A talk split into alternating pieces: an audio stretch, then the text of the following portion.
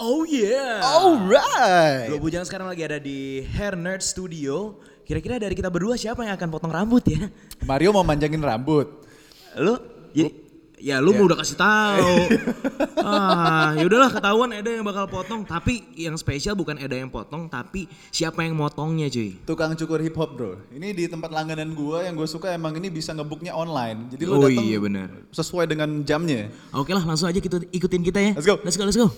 Nah, sudah cukur siap-siap nih bro, Eds, barengin sama tukang cukur hip hop Guns. Apa kabar? Gue manggilnya Guns Guns Sebenarnya biar keren kan saja. Guns, Guns, Guns, Akiara biar Boy. keren. iya, Akera Boy. Gila. Sebenarnya spesialis gue emang yang botak-botak gitu. Fading fading gitu ya. Oh, Ya, pede. Oke, boleh. Sambil kita ngobrol-ngobrol, baru rilis single juga ya. Baru Iya. rilis single. Toki Toki. Ini Toki Toki itu eh, yang terbaru atau Yang paling baru cara mati. cara mati? Cara Mati. Gue lihat udah baru dua minggu udah 100 ribu Waduh. viewers ya. Itu Oke. progres. Ini silahkan nih. Oke, gue siap-siap Sikat. dulu. Ke Jakarta itu tahun berapa berarti? Guns? Gue ke Jakarta eh, baru eh, Lebaran 2017. Sebelumnya di mana?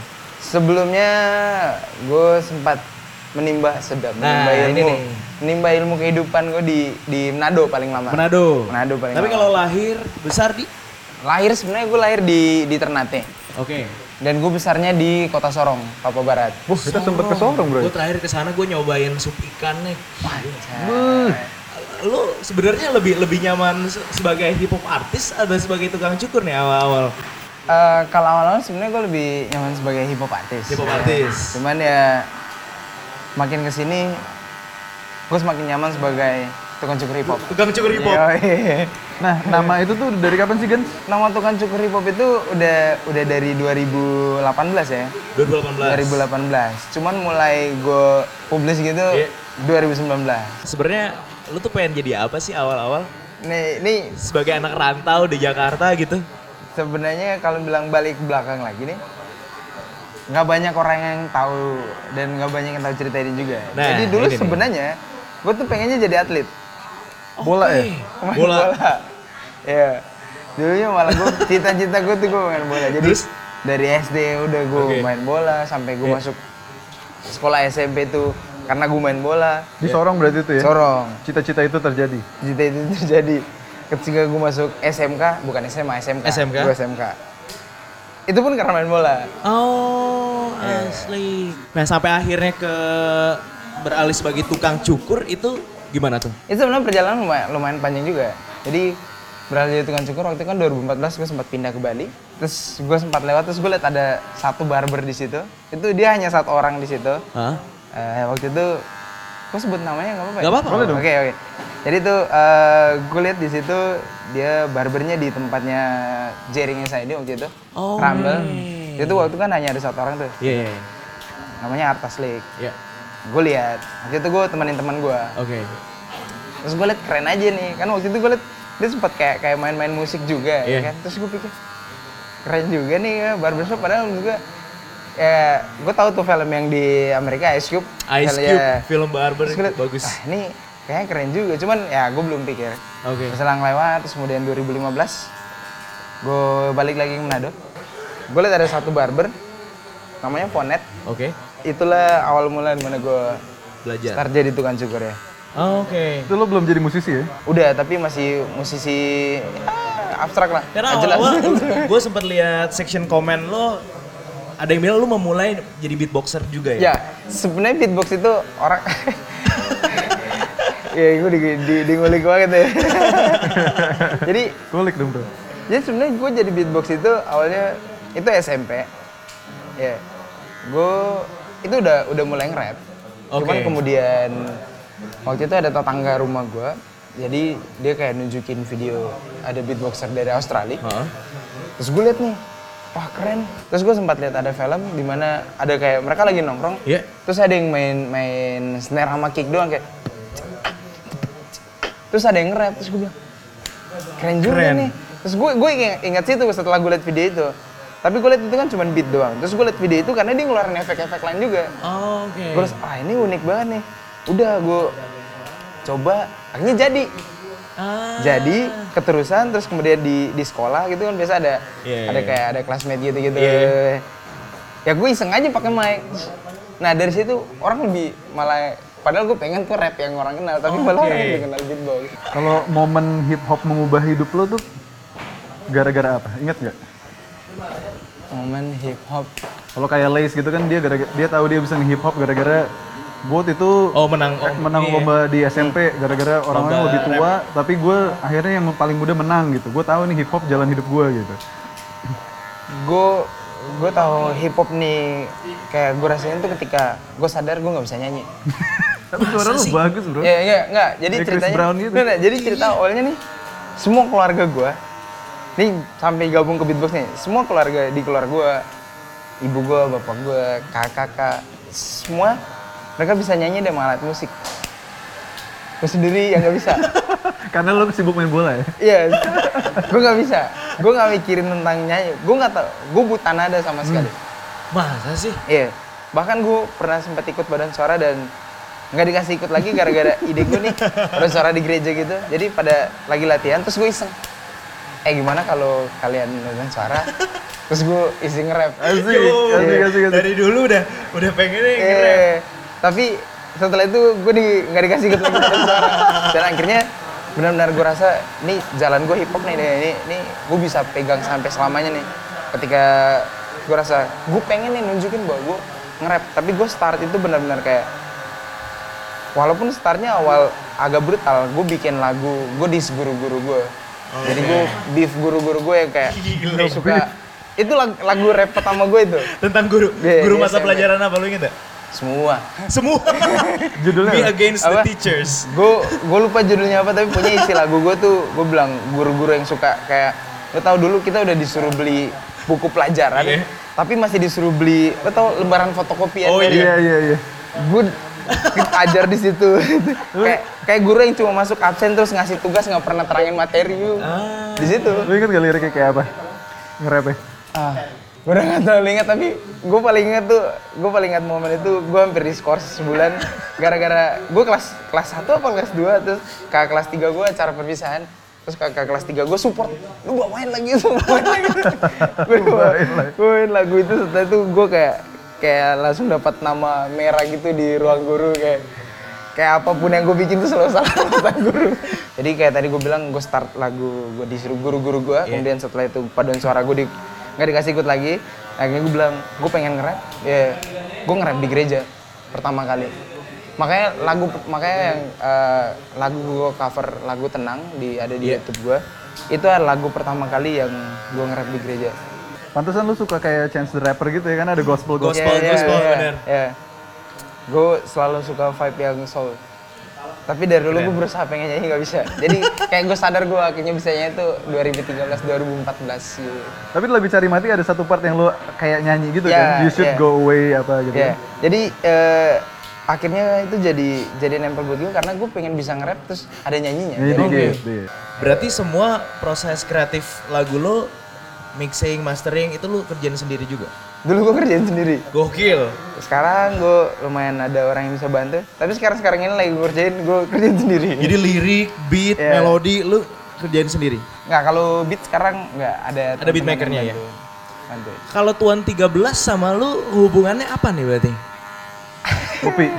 ya ya ya Tuhan Tiga Belas tuh eh, dia adalah abang-abangan lah jadi kalau musimnya mau cerita balik lagi pertama gue di Jakarta Hah? sebenarnya karir musik gue bisa orang tahu gue di Jakarta panggungan pertama kali gue di Jakarta dia yang bawa gue Awal kenalnya dia tuh gimana? di Facebook Astaga digital.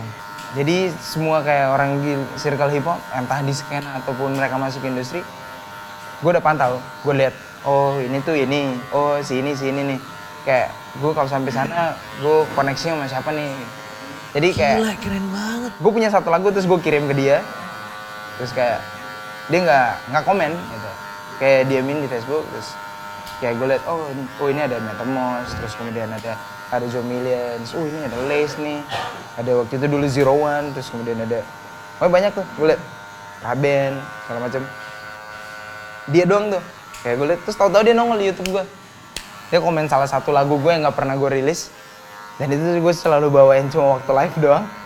Ya, itu Judulnya apa apa? lagi? Itu lagu gue bikin tuh. Waktu itu gue ceritain tentang gue sebagai pendatang di kota Manado. Judulnya Welcome to Manado. Terus dia komen. dia komen dan dari situ langsung gue connect sama dia. Ngobrol sama dia, dia bilang, "Ah, lu ke Jakarta lah. Dulu, iya, iya. Wah ini menginspirasi juga ya maksudnya lu pelajari skenanya seperti apa, lu sebelum datang ke sini lu riset dulu dan lu tanpa gengsi atau malu untuk kirimin materi lu dan akhirnya jadi temen ya. Iya, sampai sekarang pun kalau gue punya materi kayak ada orang yang gue gue kayak pernah ketemu sekali dan gue lihat kayaknya dia bisa bantu gue buat ngasih masukan apa ini. Gue selalu kirim. Selalu kirim. Iya.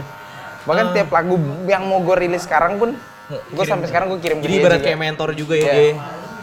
Ka- Kalau skena hip hop di Indonesia Timur sama di Jakarta nih seperti apa nih bro?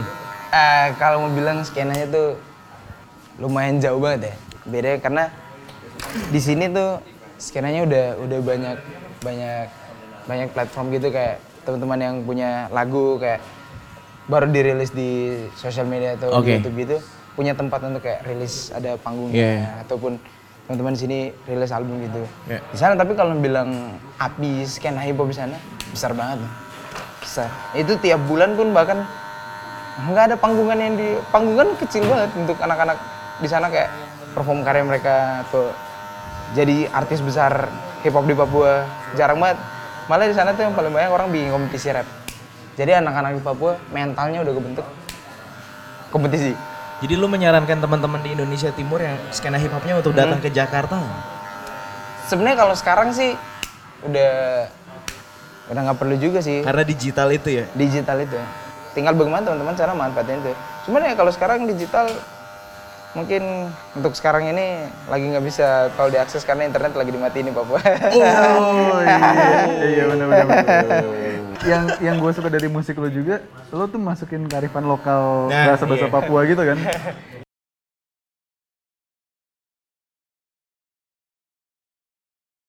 Eh. Cara mati gitu, itu, itu apa sih? Kalau kalau di bahasa Video klipnya gue suka banget. sehari-hari Papua, ya cara mati tuh ya apa yang di lirik gue tuh maksudnya tipe-tipe orang yang kayak kelakuannya so asik ya. iya so asik gitu maksudnya ya sama kayak gue bilang lo nggak pernah beli rokok lo suka ngerokok tapi lo nggak pernah beli tiap datang lo mau join mulu Makan gorengan empat dibilang Ya, satu. itu, itu, itu, itu. Wah, gua lagi. ngeluarin Cara gitu mati tuh. itu adalah istilah yang baru pertama kali gue denger sih. Cara mati, Ya, itu cara mati. istilah di sana. Cara mati. Iya. Jadi kayak misalnya nih, lagi nongkrong nih. Hah? Terus ada teman lu cabut diam-diam gitu. Nah, itu tuh. Cara mati. Itu kan kelakuan Nah, cara Gua mati. banget dong. Lu banget nih. Cara mati. Karena itu dipakai di hashtag sosial media lo juga kan? Iya. Cara apa-apa cara mati, apa Cara cara mati. mati. Karena itu menurut gue relate sama semua aja. Iya sih benar. Semua kayak Kayak kalau toki-toki nah, toki-toki tuh ngomong-ngomong gitu. Toki apa sih artinya? gue gue sebenarnya ini sebenarnya gue nggak pernah ngomong dimanapun ya Nah, orang selalu nanya gue selalu kayak Selalu- ya Menghindar. ini kayak di sini gue nggak bisa ngindarin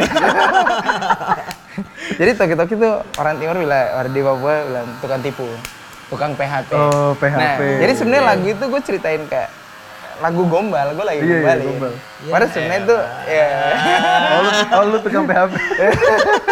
Toki-toki. nggak gue bukan tukang PHP Lu cuman kena ya, lu kena toki berarti. ya Gue suka tuh kearifan lokal Papua tetap lo bawa. Dan, dan Eh. yang gue suka adalah lu merantau dari Sorong terus ke Manado, dari Manado terus ke Jakarta. Lu nekunin sesuatu yang memang lu suka juga, ya Iya. hip hop. Tapi termasuk ini si tukang cukur ini cuy. Eh. Dan lu tetap berkarya itu keren banget sih menurut gua. Eh gua mau nanya boleh nggak? Nah, gue boleh banget lu nanya dari awal terus Oh iya, sorry sorry. Iya, lu kan dari Iya. awal. Dari, dari awal ya. Gini gini gini. Eh, apa pendapat lu soal Roy Ricardo yang ngedis Tuan 13? Oke. Iya, Roy kan Oke. pernah potong sama lu kan? Ini seru nih. Roy pernah potong sama lu Lu kan? kan potong. Iya. Terus kayaknya Roy Ricardo tuh jelas-jelas itu Iya. eh apa dia nyebut Tuan 13 sedangkan Tuan 13 adalah mentor lo. Iya. Dia dia sebenarnya tuh nyenggol dua arah. Kalau gue lihat sih. Ah. ya kan. Maksudnya kalau masih 13 gue udah di di atas 100. Di atas, iya. Ya, 100 Anjay. sih. 100-nya yang lain. Iya, yang lain. Mungkin itu jadi. Gue nggak tahu padahal mereka sebenarnya dulu satu satu kolektif. Nah, tapi kalau gue lihat Roy Ricardo apa namanya?